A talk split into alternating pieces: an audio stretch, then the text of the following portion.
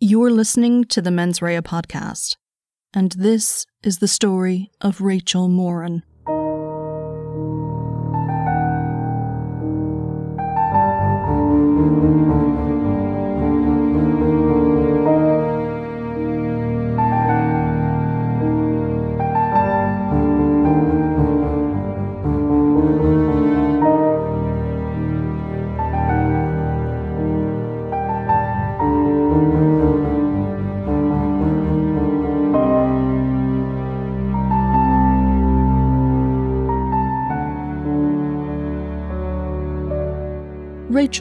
Was born on the 17th of January, 1981.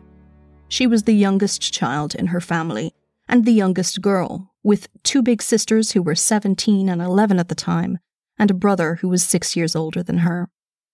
At the time of her birth in Dublin, her father, Ray, who was from County Wicklow, was a deep sea fisherman, which left Rachel's mother, Wanda, at home looking after the four kids.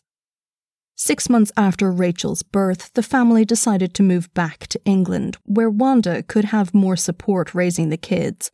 Ray got a job working locally and was home more often then. Earlier in their marriage, Wanda says things had been less stable. Ray had been employed in the fishing industry in Hull, but it had collapsed, which was what had prompted the move abroad to his own home in Ireland. But Rachel's childhood days were stable, they had a large home in Hull with a big back garden, and both Ray and Wanda were present and involved in Rachel's life. Wanda admits that they were perhaps a little overprotective of their youngest child, who, because of the age gap between her siblings, was treated nearly like an only child. But all in all, they were happy and content. Rachel was a bit of a shy child, but she loved to dance and had begun Irish dance lessons while she was in primary school. She took to it, and Wanda recalled in her book, The Murder of Rachel, that you'd never guess from Rachel on stage that she was shy, as all that fell away when she was performing. Rachel moved on to ballet and tap once she'd finished primary school, and before long, she was placed in an advanced ballet class. Such was her talent. Rachel was slim and strikingly tall, eventually standing six foot, and made a very graceful ballet dancer. At 16, though, she hung up her shoes, too tall to ever have a chance of continuing with ballet. Wanda recalls that it was around this time that Rachel really started to become a teenager. She decided she'd had enough of studying for her A levels and transferred instead to the local college to study IT. She took up smoking and became secretive. Her mother, Wanda, says that at the time she was alarmed and worried, but admits looking back, it wasn't really anything out of the ordinary, nor was there anything really wrong. It just seemed like Rachel didn't know what she wanted to do. In the end, Rachel took up a job at a hotel with a view to working in hospitality and catering, and she loved it. But after working for a year there, Rachel took on another course, this time in cabaret and entertainment, which she loved. The classes were all about working in the entertainment industry and technical aspects of song and dance and stage work. The class also got the opportunity to work on stage, and Rachel did some shows at Blackpool for the summer camp crowd. Again, she'd loved it. In January of 2000, Rachel met her first proper boyfriend, Mark Shepard, through the course. When the course finished, rather than be parted from Mark, Rachel made the decision to move in with him and his family in Preston. After a few months together, the two moved into a council flat in Hull. The flat was in Saxe Court, in the Orchard Hill estate, less than a mile from her parents' home. They moved in in early 2001. Mark was training in painting and decorating, and Rachel took a job working at a creche near to her parents' house, and then she worked as a cake decorator. Over the Christmas period of 2002, Rachel and Mark spent their time separately, with each of their families, which had been their habit over holidays. Though they lived together and had started a life together, they were both still young and spent a lot of time in their own home places. Rachel would have usually just stayed with her parents over Christmas, but this year was a little different. She and Mark had adopted two kittens a few months before, so after spending the days and evenings at her family home, she was quite insistent on returning to her nearby flat to make sure the kittens were taken care of and not left alone overnight while Mark was in Preston. Rachel spent Christmas Day at her parents' and went with her mother that evening to visit friends and family. The last stop was to an aunt's house near to Rachel's flat, and despite Wanda's protests, Rachel walked herself home. She said it would be quicker for her that way, rather than getting dropped off by her mum at the back gate, for which she had no key, and having to walk around to the front anyway. The flat that Rachel and Mark lived in was a bit unusual in that the back of the houses faced the road, with fences and garages lining the street. The fronts of the houses faced out into green areas, looking towards other houses in the estate. That year, Rachel decided to make plans for New Year's Eve. She'd been shopping in the previous few days and had bought some new clothes. She was particularly proud of a new leather jacket. Usually, it was a night she would stay in for, but this year she decided to head out and show off some of her new purchases. Rachel decided to tag along with her older brother John, who was heading out with his friends and other people that Rachel knew to his local for New Year's, the National. Rachel got ready at her parents' house, donning a sparkly red party dress and her new jacket. She and John intended to head out early in order to get seats at the pub, which they expected to be quite busy that night. Mark had decided to skip the night out. Rachel had stayed with the cats over Christmas, and because money was tight, he didn't want John to be looking after both him and Rachel. The gang going to the pub met first at one of their houses near to the pub, and then they all walked together to the National. Rachel and John arrived back at 20 past one that morning in good form. Ray was already in bed asleep, and Wanda was dozing and reading a book downstairs. John nearly immediately went up and got himself ready for bed. Rachel rang Mark to check in on him. But it turned out he wasn't at home. According to Wanda's memoir of the events, Mark had got a last minute invite to a New Year's party himself and had decided to head out. He was still there when he answered his mobile phone. Rachel was none too pleased with this. He'd left the kittens at home alone, a serious matter it would seem, though it left Wanda a bit bemused. After hanging up, Rachel changed her shoes and decided she was heading back to the flat herself. As she tried to sneak past her mother, Wanda roused and followed Rachel out of the house. Rachel was supposed to have stayed the night with them, but here she was leaving in the middle of the night to go watch over kittens. Wanda tried to convince Rachel to stay, but her daughter pointed out that it was a short walk and said she'd ring her mum when she arrived at the flat. She would be fine. The streets were quiet, and no one was about excepting Rachel and a man who walked past as Wanda tried to convince her youngest daughter to stay where she was for the night. Wanda recalled in her book The Murder of Rachel that she briefly considered asking the man to walk her daughter home, but then realized how silly it would sound. The memory of that passing man would haunt Wanda. Rachel's mum took up a position next to the phone to await Rachel's call but it never came. Wanda sat for about 25 minutes before ringing Rachel, both on the landline and her mobile, knowing that she should be well home by that stage, but thinking that perhaps Rachel had gotten distracted and forgotten to phone. But there was no answer. She would try again and again over the next few hours, but finally, at half four, when it seemed like Rachel's phone had been turned off, Wanda gave up. She assumed that Rachel must have gone out to meet Mark at the party he was at, and, for some reason, was not answering her phone. Wanda woke up the next morning at about 10 a.m. when her daughter Vanda rang to wish her parents Happy New Year's. Wanda took the phone from Ray and told Vanda what had happened the night before. On hearing this, the rest of the family spun into a panic.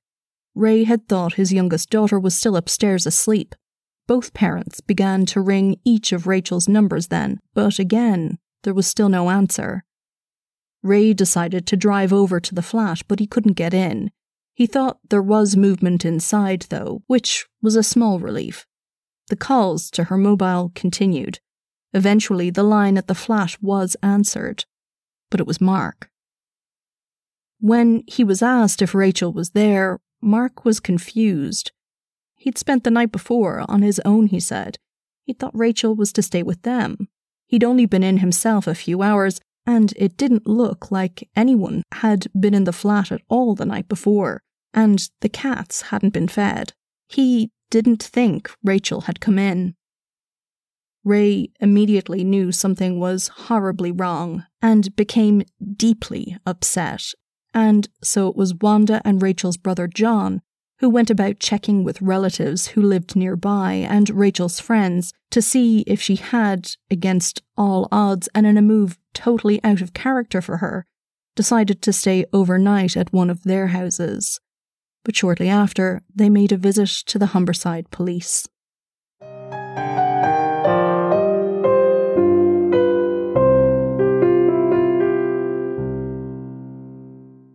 After Wanda Moran reported the disappearance of her daughter to police and gave a statement about Rachel's last known movements, John and Ray began searching the area between the two homes for any sign of Rachel.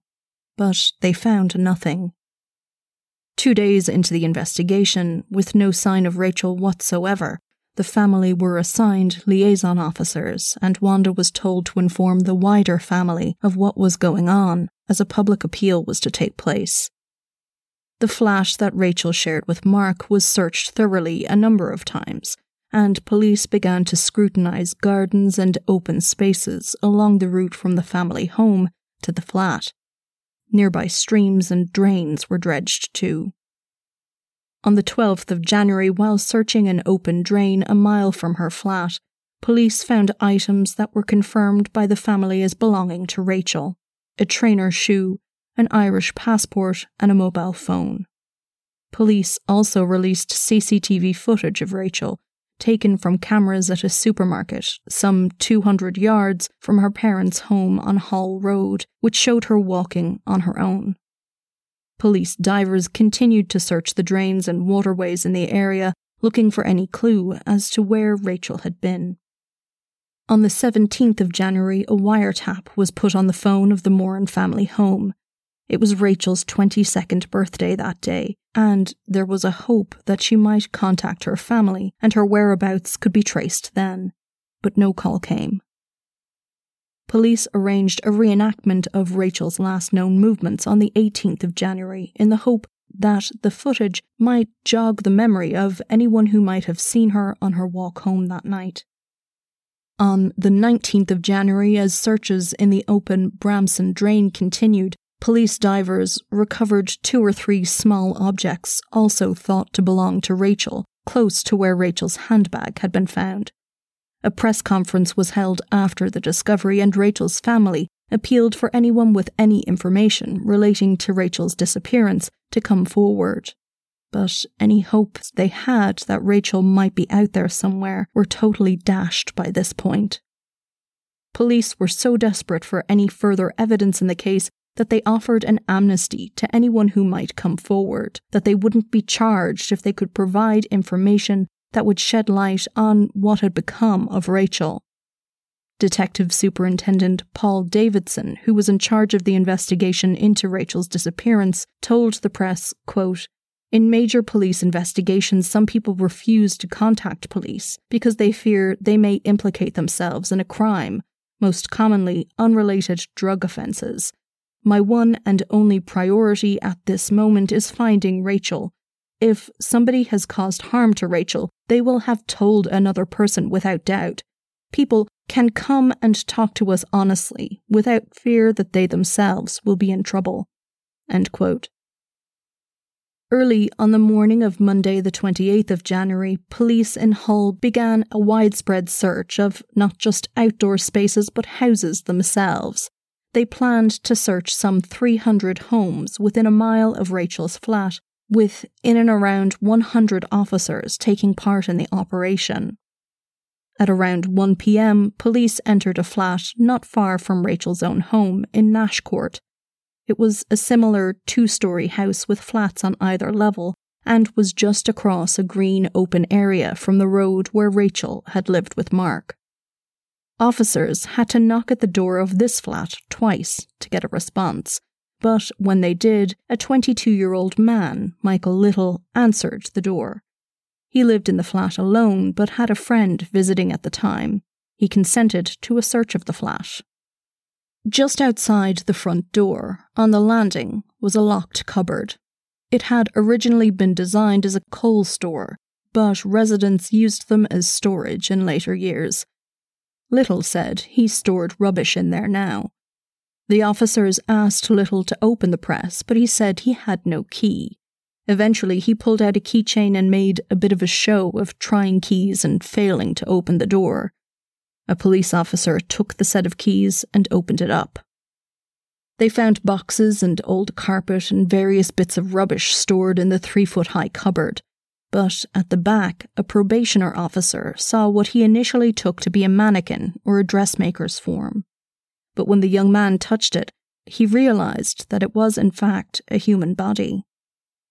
When Little was left alone with the probationer in the sitting room of his dirty flat, while the two other officers confirmed the find, Little turned to the officer and said, quote, It's her. I need to get it off my chest. I've wanted to tell someone or someone to find her for so long. Meanwhile, Little's friend was in shock. He had been about to leave when police arrived, but he was detained when the search began. He desperately wanted to leave once Rachel's body was discovered, but again, he wasn't allowed. He asked if Little knew what was going on, and Little had responded simply, Yeah. The man paced around the small, filthy flat in a panic and then sat down and started to rock back and forth. Little, once his secret was discovered, seemed unable to contain himself any longer. He began talking and telling police what had happened to Rachel and wouldn't stop, even after he was warned by officers and cautioned not to say anything. As he continued to speak, the constables took down every word he said. In what would be only the first version of Little's story of what had happened over New Year's, Little said that Rachel had approached him that night on the street, saying she was scared of walking home on her own. Little had agreed to walk with her and then asked her to his flat for a drink. Once there, they began to argue, Little said he had slapped Rachel and she'd run into the kitchen and grabbed a knife. He alleged Rachel had slashed his arm and, in retaliation, Little grabbed another knife and had stabbed her in the back. After that, Little had cleaned his flat and put Rachel's body into the coal shed, where she'd lain until her discovery four weeks later. That day, the two men in the flat were arrested, and shortly after, Rachel's family were informed. They had been due to appear on local media outlets, thanking the public and the community for their cooperation with the large scale search, but a very different statement was made by Humberside Police in relation to the investigation. The second man who had been present in the Nash Court flat, Mark Fuller, was released by police, but Michael Little was charged with Rachel's murder on Thursday, the 30th of January. It emerged that Little had only moved into his flat a few months before Rachel's killing and had never seen her before the night he attacked her. After Little's first appearance in court on Friday the 31st, Mark, Rachel's boyfriend, said he had never seen the stocky, bearded man in the area before either. Michael Little had had a difficult upbringing and by the time he was in secondary school, he was acting out and social services had become involved. Little was an outcast in school. According to The Guardian, he was bullied for his weight and gained the nickname Podgy. He went through a number of suspensions from school, which worsened an already pretty bad attendance record. He left secondary school at 16 with no qualifications. After moving out on his own, he never really held a job long term, citing various illnesses, which he said made him unfit to work. Little also became known by the local police. He had taken up a tenancy from the council in late 2002 after being put out of his last flat for non payment of rent. In recent years, he seemed to want to cultivate an image of an unhinged artist. He would sit by his window in his filthy flat and sketch what he saw. Rachel Moran was laid to rest on the 28th of February 2003. Family travelled from Ireland, and her friends came to pay their respects too. A local priest, Father Michael White, had done his best to support the family. He had known Rachel, having been the chaplain of the Catholic school she attended and a family friend. He had provided pastoral support, particularly to Rachel's dad, through the ordeal and led the funeral mass at St. Vincent's Church in Hull. Flower arrangements included one shaped like a ballerina and another spelling out Rachel's name. Father White said, quote, In my 43 years as a priest, I have never been touched by a death, an accident, a tragedy, as I have by the senseless and untimely death of this lovely girl. She felt happy and secure through the 21 years of her life. Over the next number of months, the Crown Court in Hull heard a number of submissions from Little and his legal team. He had at one point wanted to change his solicitor, and there was another submission that he was not fit to plead. But in the end, on May 23rd, Little attended his plea and directions hearing and informed the court that he would be pleading not guilty. His trial was set to begin on the 13th of October 2003. Rachel's family were horrified to hear that it would be Little's assertion that he had met Rachel on New Year's morning, she had agreed to go to his house, and that they'd had consensual sex. After that, he said, she'd been killed by a third person. Afterwards, once again, over the following months, a number of submissions would be made by the defence, primarily to do with Michael Little's legal representation, he asked for his solicitors to be replaced, but that was denied. However, his lead counsel was in fact changed with just months before Little was due to appear at his trial proper. After that, the defence's motions related mainly to having the date of the trial pushed back in order to allow the new senior counsel to review the case in its entirety. This was denied by the judge. The trial opened only one day late, on Tuesday, the 14th of October 2003, in Hull Crown Court before Mr. Justice Anthony Hooper. A jury of six men and six women were sworn in, and the prosecution gave their opening statements, outlining the evidence that would be presented to the court, which they argued would show that Michael Little was responsible for the murder of Rachel Moran. The opening statement for the Crown Prosecution Services was given by Mr. Marson, Queen's Counsel. He outlined Rachel's background, her relationship with Mark, and her medical history. Then the circumstances of Michael Little's arrest was gone over, as well as that initial statement he had given the police, confessing to Rachel's killing. Though this confession was followed by two further statements, both of which conflicted with the first and indicated that Little had not in fact been responsible for the murder. It was this first statement made to police immediately after the discovery of Rachel's body that the Crown argued was closest to the truth. But just as soon as things had begun, the court was cleared to hear a submission on behalf of the defence. Again, they were asking the judge to postpone the trial in order for further preparations to be made for the defence. Again, this was denied, but the judge decided to allow them the afternoon to finalise preparations for the case. Rachel's mum, Wanda, was the first to give evidence. She described Rachel and her upbringing, and then went through the events of New Year's Eve and the early morning of the following day.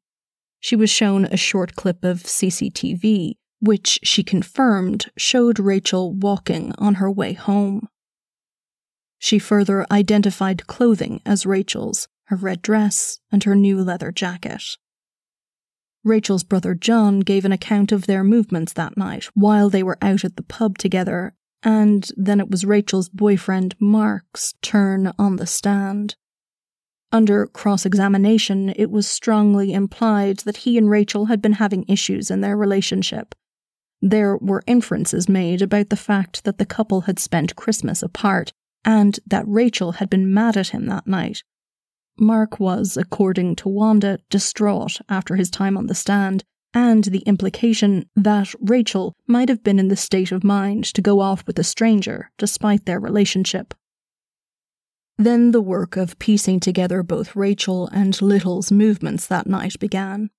A man named Nathan Tempest was up next. He was a friend of Michael Little's and had spent part of the evening with Little on New Year's Eve. They drank together in a pub near to Rachel's family home. Tempest said that Little was in foul humour, saying Little appeared annoyed that he was spending time playing slot machines, and that a girl Little had tried to chat up had instead decided to spend time with him. Tempest ended up leaving Little in the pub as he headed off to a party, but he called to Little's flat the following day. The witness recalled that he'd had to ask to be let into the flat, which was unusual. Little seemed reluctant to have him come inside. Nathan was then also shown CCTV, a different clip from the same camera at the grocery shop in which a man walks into view on the path. He identified the figure as being Michael Little and was very insistent and confident in his identification. Then the acquaintance that Little had stayed on in the pub with gave evidence. He'd taken Little to a party at his aunt's house that night, a short distance away from the pub. Little had had a few drinks there, but had kept himself to himself for the most part. He left the party sometime after midnight, and no later than quarter to one. A taxi driver who had seen Rachel twice that night told the court that he'd first seen Rachel stopped talking to a man with a dog, and then again, close to a quarter past two, he saw Rachel walking on the path alone near to her flat. Another man who was driving by that night with his wife saw Rachel walking on the path on her own, too. A police officer then outlined the CCTV footage that had been collected from businesses and homes along the route Rachel would have walked that night. First came the footage that had already been shown in court from a supermarket. The male figure passed the shop at 1:59 a.m., followed 2 minutes later by Rachel. Then the footage from a nearby school was shown. Rachel appears on the screen first, walking towards home. About 40 seconds later, a large male figure, identified as Michael Little, walked past too. Somehow, he'd changed position from ahead of Rachel to behind her. The following day, the now police constable who made the discovery of Rachel's body gave evidence of the searches that day and of opening the coal shed in which Rachel was found. He also went through what Little had told him under caution in the flat after her body was found. Then the pathologist who examined Rachel's body gave evidence.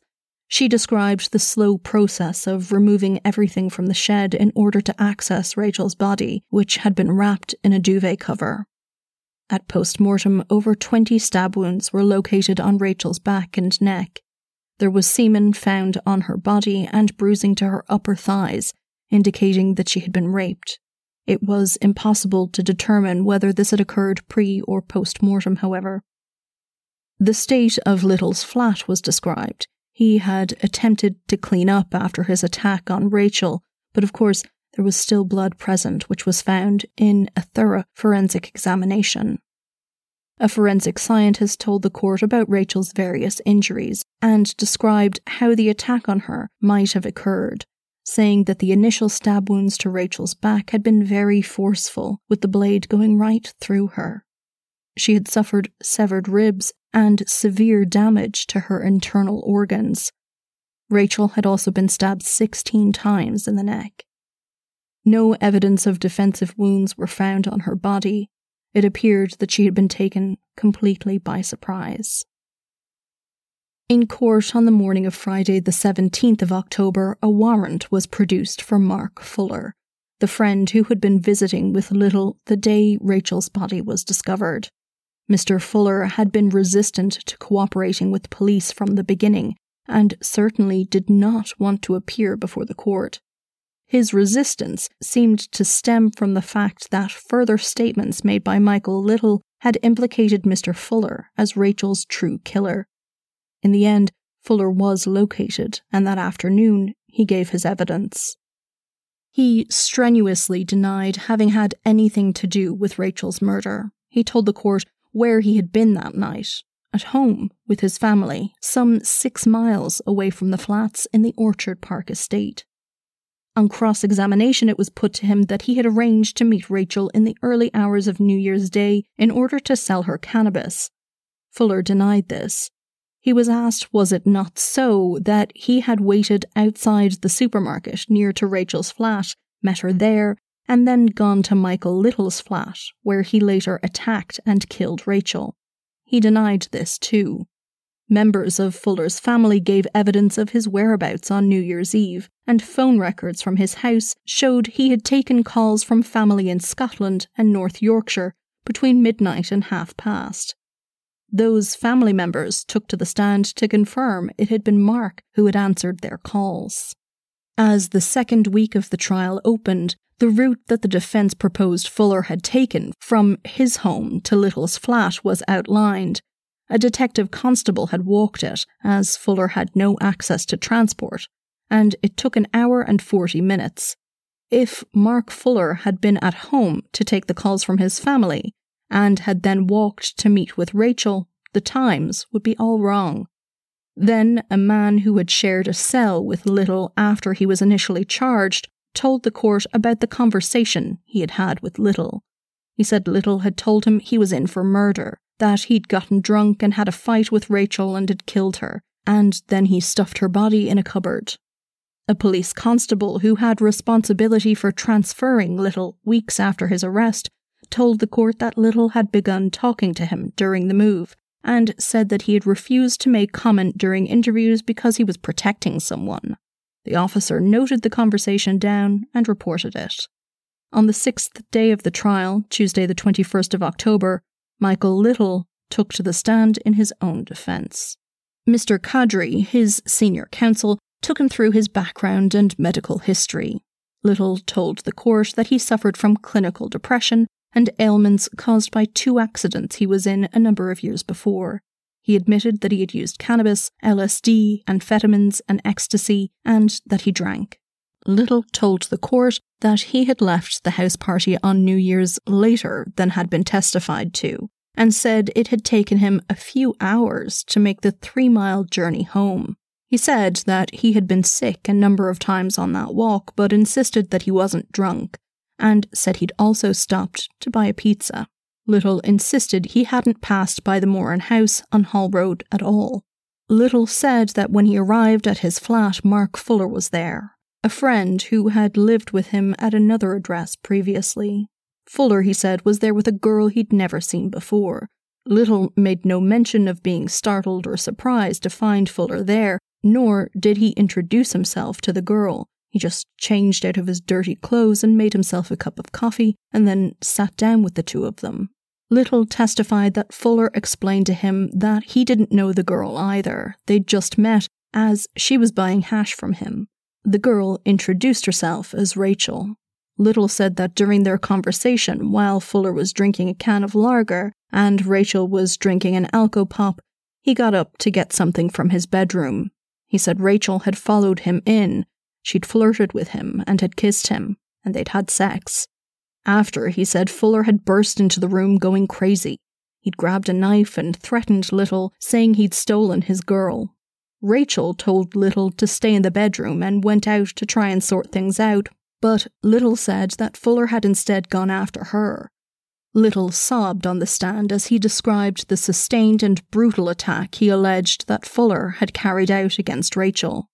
Little said that after Rachel had died, Fuller had turned to him and said that this was all his fault, that he'd wanted to kill Little and not the girl, and that he was only going to leave him alive because otherwise he'd then have to hide two bodies, and the police would know that it had been Fuller who committed the crime. Little said that his friend had then made him clean up the scene in the living room, and Fuller further threatened him saying that if he went to the police, he'd kill Little and the rest of his family. Under cross examination from Mr. Marson, Little appeared nervous. He identified one of two large kitchen knives as the one that had been used to kill Rachel, but denied that he had done the killing. Little insisted that Fuller had made him clean up, leaving Rachel's body in the bathroom while doing so.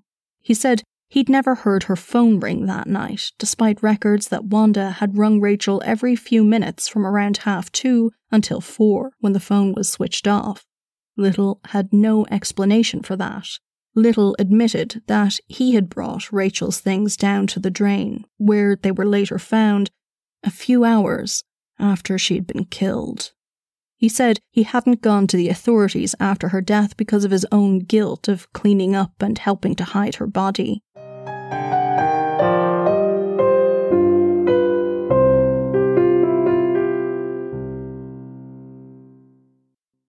On the seventh day of the trial, the court was emptied for a number of legal arguments to be made. On resumption the following day, it was announced that there would be another witness for the defense. Someone had presented themselves to the police saying that they had new information which was relevant to the investigation while the trial had been ongoing. The Humberside police duly turned this over to the defense, and they wanted to call this person as a witness now. This new witness was a neighbour of Mark Fuller called Jim. Police notes said he had seen someone leave the Fuller house at 1:45 a.m., but he was now saying that this was a mistake, that he had actually seen the person leave the house at 12:45 a.m. The police officer who took this statement gave evidence first, saying he was sure of the accuracy of his notes as he had taken them down just after speaking to the man. Then the neighbour took the stand himself, Jim reiterated this new story, only days old. On cross, it was revealed that not only did he have a lengthy criminal history, which included convictions for shooting a former teacher, Jim and his family had a long running argument with the Fuller family over a garden fence. There had been physical fights between men in the families in relation to it. Once this new evidence and testimony was heard, counsel for the defence, Mr. Kadri, called for a retrial, saying further investigation was needed. This was dismissed by the judge, but it was decided that Mark Fuller, his mother, and his sister would be recalled to the stand to be examined in light of this new evidence. The court was adjourned for the day in order to locate Mark Fuller once more.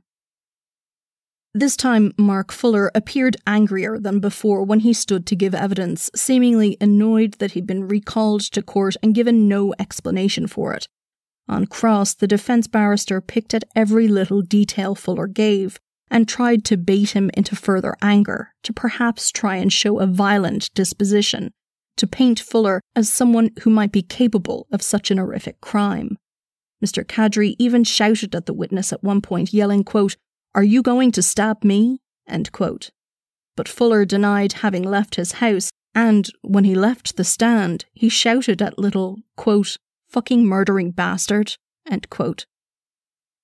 Both Fuller's mother and sister were recalled, and again they asserted that their previous evidence was correct and truthful. Both were cross examined closely, and both left the stand in tears. Jim was recalled once more, and his story was gone over by the prosecution in detail. Wanda recalled that this time the story was far less cohesive. He seemed to get confused and flustered, and it was far from convincing. The court then adjourned for the weekend.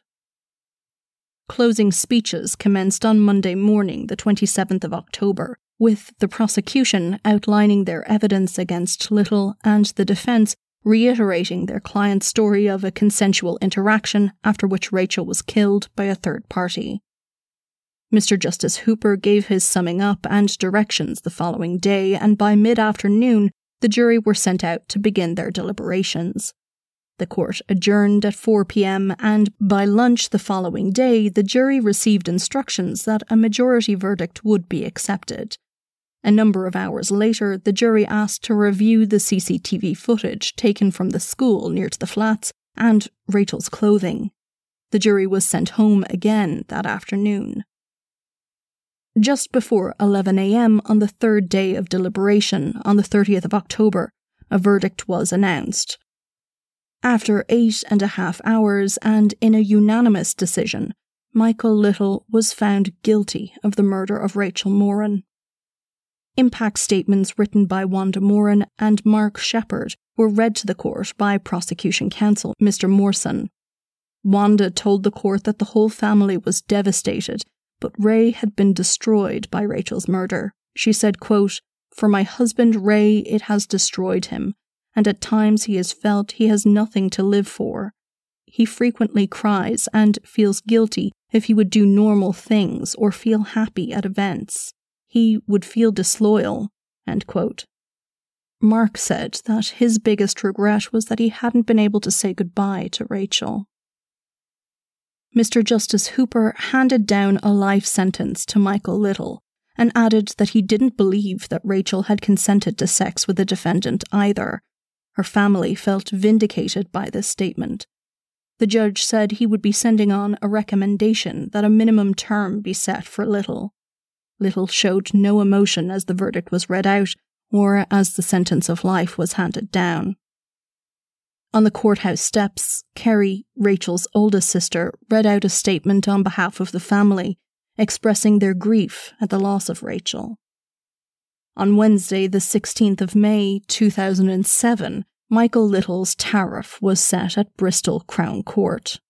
The judge announced that it would be 25 years before he would be eligible to go before the parole board. Rachel's family was devastated and deeply traumatized by her loss. Wanda, at the urging of her daughter Vanda, published her book, The Murder of Rachel, as a way to try and memorialize Rachel, to make sure she was never forgotten. The moving account is composed in part by a publication of the diaries kept by Wanda during the search for Rachel and the 10 months after her death, encompassing a mother's thoughts and feelings as she tries to cope with her grief, the police, and the legal system. It's a harrowing and touching read and gives a true insight into the trauma caused by Rachel's murder. Wanda said, quote, The most important, most crucial player in this pitiful scenario is Rachel herself. Our grief is nothing compared to the fact that her life has been taken, and so cruelly. All of her potential has been stolen, her life obliterated, her brilliant light snuffed out as if it were nothing by a vile creature who thought not at all of the consequences on that fateful night. Thank you for listening to Mens Rea, a true crime podcast.